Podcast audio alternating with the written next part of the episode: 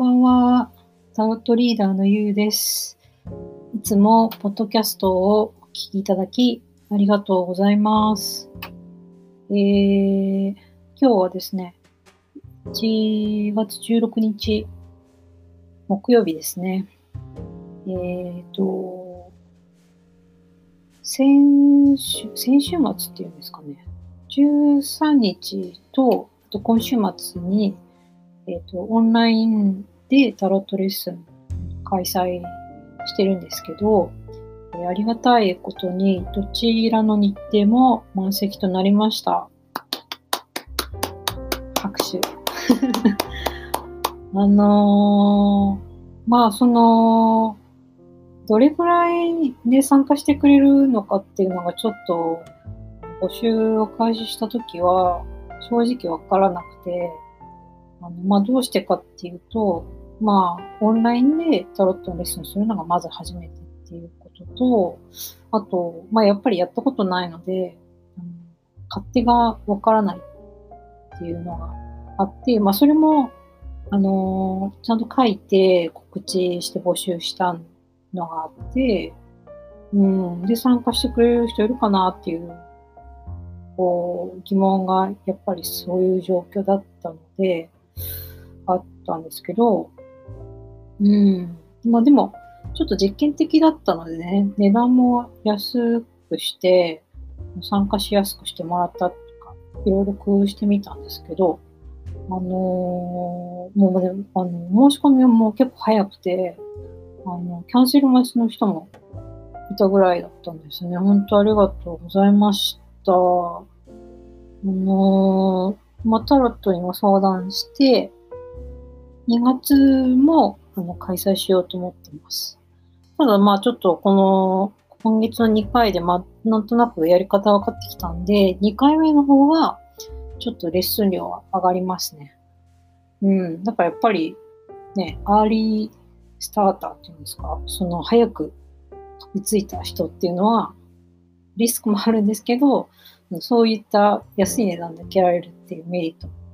あったと思うので、1月に受けてくれた人っていうのは、あのすごい人だと思います。はい。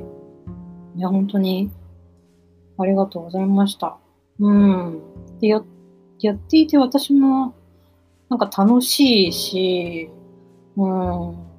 あの、やっぱりね、家から、あの、開催できるっていうのはね、うん、いろんなコストがだいぶ下がりますよね。うん、もちろん、あの、対面でやるレッスンっていうのは、本当に勉強する上では、ね、あのすごく吸収できるし、教える方も、どれぐらい生徒さんが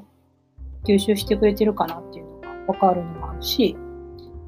もちろん一番いいんですけど、でも実際、やっぱりこう、東京にお住まいじゃない方も多くて、東京まで来るね、あの、時間と費用とか考えると結構なものになってしまうし、私も場所を用意するってなると、うん、やっぱりそれなりに人数集めなきゃいけなかったりとか、こう気軽に開催はしづらくて、うん。で、結構ね、日程決めたら事前に告知しないといけないし、来る方の都合とか考えたら、そういう時間も必要だし、だから本当に結構、あの、そう、準備のコストとかね、費用とかあって、うん、なかなか気軽に開催できなかったんですけど、今まで。オンラインでやるとね、本当に3日、1月3日に告知して、で、13日と19日開催しますって言って、で、パッと申し込んでくれる人がいるような感じだし、で、皆さんもね、ご自宅からこの間の参加されてて、すごい気楽に参加してくださってたので、それもすごい良かったです。うん。でただ、あの、やっぱりオンラインで開催するので、あの、参加する方、それぞれのね、こう、ネット回線のスピードとか、環境ってやっぱり違うんですよ。でうちは問題なくても、生徒さんの方のね、家のネット回線が不安定だと、あの、ちょっとこう、音声が途切れてしまうっていうこともあったんですよね。そうそう、だからそれはやっぱやってみないとわからなかったとこでもあるので、あのー、次からどう、なんて言うんだろう、注意事項とか、あの、告知していけるようになりましたね、それでね。うん。まあ、その、そうですね、なんか、ちょっとね、ネットリテラシーもやっぱりあって、普段から仕事でネットとか使ってる人とかだとね、あの、全然、ビデオ通話とかも慣れてるし、ネット回線のスピードとかもやっぱり速いの使ってるんですけど、そうじゃない人だと結構、家に Wi-Fi もないって人とかいるので、うん、まあ、今後ね、ネットの回線もっと携帯の回線も速くなっていって、より参加しやすくなるとは思いますけど、うん、でもやっぱやっぱりパソコンあると便利だなって思いました、私は。パソコンとスマホはやっぱり両方あると便利ですね。うん、それぞれやっぱり用途が違うので。パソコンで私の場合は、のレッスン、生徒さんとかやり取りしつつ、手元のスマホとかでもテキスト見たり、あと、レッスン中の記録とか取ったりしてるんですよ。うん。私にとってはそれそれは結構普通の感覚なんですけど、だから全然多分ネットリテラシーが違うと、そういう感覚もないので、あの、本当にスマホしか持ってなくて、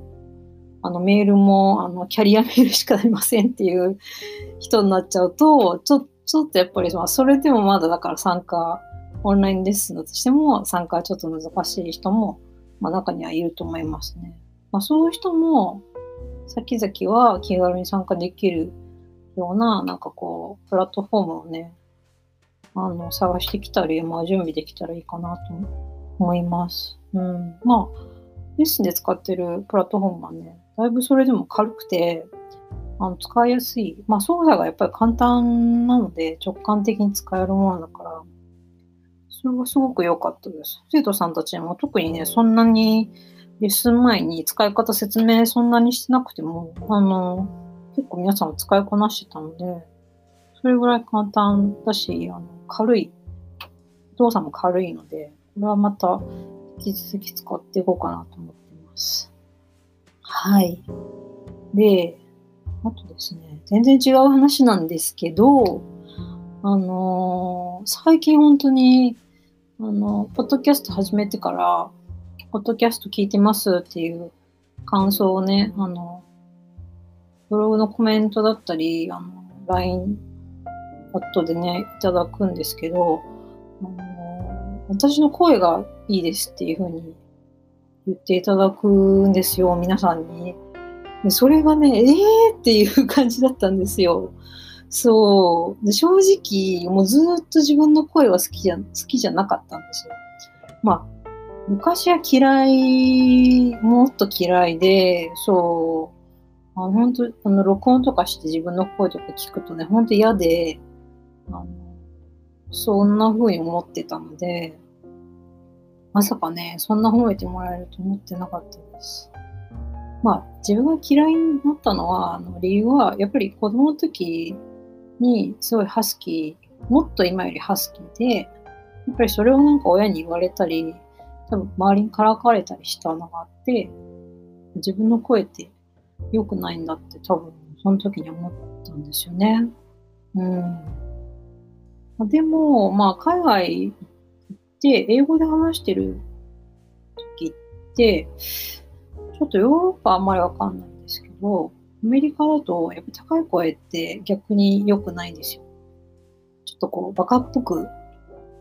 幼くバカっぽく思われる？幼いっていうのもあんまり良くなくて、そ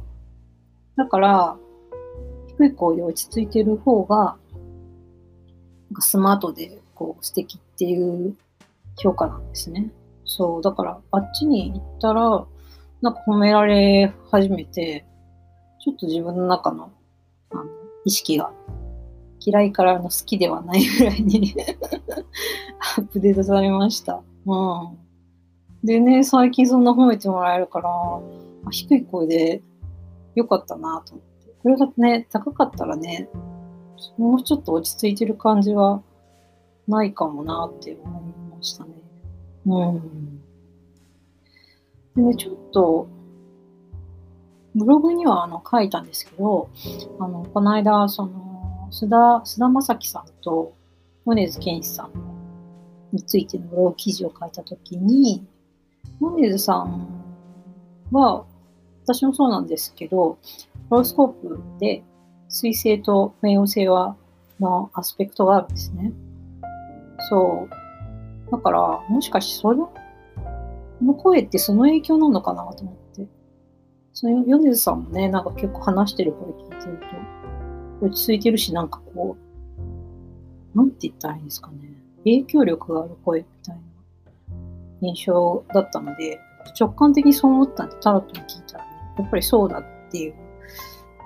答えでした。具体的には、自分の、えっ、ー、と、なんかこう、気持ちが、声だと、周りに伝わりやすいっていう意味だったんですね、その時、リーディングが。そう、だから、あの、嫌いから好きじゃないです。好き、好きじゃないからちょっと好きかもぐらいまで アップデートされたと思います。はい。皆さんのおかげもあって、本当にありがとうございました。そう。で、なんか、あの、最近ね、風、風の時代って、その何回もキーワードで言ってますけど、まだ今後あの、水亀座的な生き方に星回りとしてなっていくっていうね、話がこう、先生術界隈ではすごい言われてるんですが、先生術界隈私界隈では言われてるんですけども、あのやっぱり水亀だってこう個性とか個人とかをすごく尊重するので、お互いの自由をまあ尊重するような性格、特徴があるんですね。そう、だから個人として生きる。要は、ね、今、その、それまでの地の星座の時代だと、こうなんか所属して組織で生きるっていう感じでしたけど、個人としてだから発信していくとか、個人のこう、なんて言うんだろう、生き方とか意見とか表現とかが尊重されやすい時代が何十年か続くっていうことなんだと思うんですね。そうなったら、より個人のなんかその信頼とかね、その人個人の信頼とか、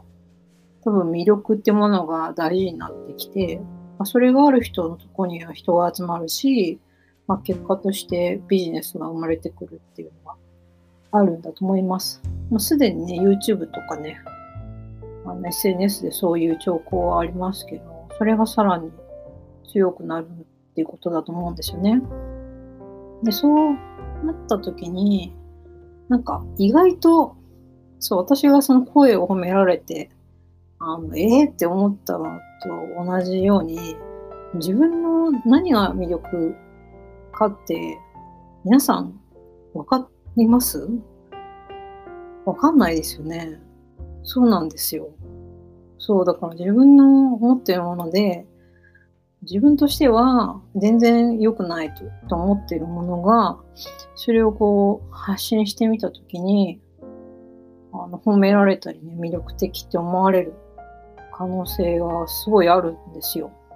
そう。でもそれは、私がポッドキャストやったように、こう世に出してみないとわからない。そう。もちろんね、なんか、あの嫌なこと言われる可能性もあるんですけど、まあでも、やっぱり発信してみないとわからないんで、こう、興味のあることはまあ、ブログ、文章でもいいし、まあ、音楽でもいいし、こういうふうに、声ですね、音声でもいいし、あと、まあ、なんだろう、動画でもいいし、何でもいいと思うんですけど、今ネ、ネットがね、あるから、ネット上で何らかの形で発信してみるといいんじゃないかなと思います。うん。意外な反応が返ってくるかもしれないので、ぜひね、皆さんもやってみてください。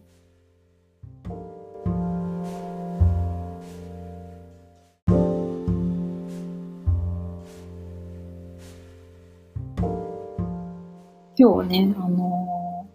オンライン、オンラインレッスンの話と、あと、まあ自分の魅力について話してみました。うん、なんか、この年になってやっとこう、自分のことがこう、ちゃんと認識できるようになってきたかもしれないです。なんかね、なんだろう、自分の中で自分は勝手にすごいしっかりしてる人だとずっと思ってたんですけど、もうそそのそれを聞いたみんなはええー、って思うかもしれないんですけど なんかね、あの、なんか自分らしく生きるようになったら、なんかすっかりこうネジが外れたようで、なんか、この季節とか寒いから手袋とかもしてるじゃないですか。手袋外してるとよよく道に落とすし、家の鍵とかも結構ポケットに入れたつもりなのに落としちゃってね、結構後ろ歩いた人人に落ちましたよとか言ってもらうことが多かったり、あと服を結構裏表逆に着ちゃう、着ちゃうっていうのなんか結構多くて、あの、駅とかで逆ですよっていうふうに言われたりとか。なんかね、あれおかしいなって思うことが、あの、ここ数年増え、増えて、ああ、なんかどうやら自分はぼーっとしてんだなっていうのが、なんか分かってきました。うん。本来ぼーっとしてるのに、だいぶ頑張ってしっかりしてただけっていうことですよね、多分。そう。なんか、まあ、本来の自分に戻っていっているのでいいことなんだなって思います。うん。まあ、ただ、ちょっとアセンダントサソリ座があるせいか、なんか黙ってるとこう、しっかり考えてるように思われてしまうのはあるんですけど、基本なんかね、ぼーっとして多分違う世界に繋がっちゃってるのかもしれないんですけど、こう駅とかもね、着いたら慌慌てて降りるみたいな 感じなので、うん、まあ基本やっぱぼーっとしてるんだろうなって思います。うん。そう、ぼーっとしてても多分タロットとかね、好きなことだけに関しては、ものすごい集中力を発揮して、あの、具現化っていうんですかね、アイディアを実現するパワーは偏ってあるので、そう、逆に好きじゃないことだと本当に、あの、できなくなってきてるのもあって、うん、やっぱり平和にかつ効率よく生きるためにはみんなも好きなことをするのがいいんでしょうね。うん、やっぱりはかどりますからね。そう。かつ、なんか、好きなことしてると、やっぱり幸せオーラ出るじゃないですか。イライラもしないし、周りにもやっぱりいいですよね、影響はね。うん。だからこう、まあすぐに実現するのは難しいかもしれないんですけど、まあ、今、ヤギ座に冥王星がある今っていうのはそういう生き方とか働き方とか変えていく、自分の理想に向けて変えていくタイミングだと思うので、なんか自分はどう生きたら幸せなのかなって考えながら、なるべくそっちに向かう、向かうように、こう、頑張るっていう、そういう、そのための努力は多分必要なんだと思います。私はそれを多分、ここ数年なんか試行錯誤しながらやってきて、だんだんなんか分かってきたのもあって、うん。まあ、さらにブラッシュアップして、あのいろいろ試して、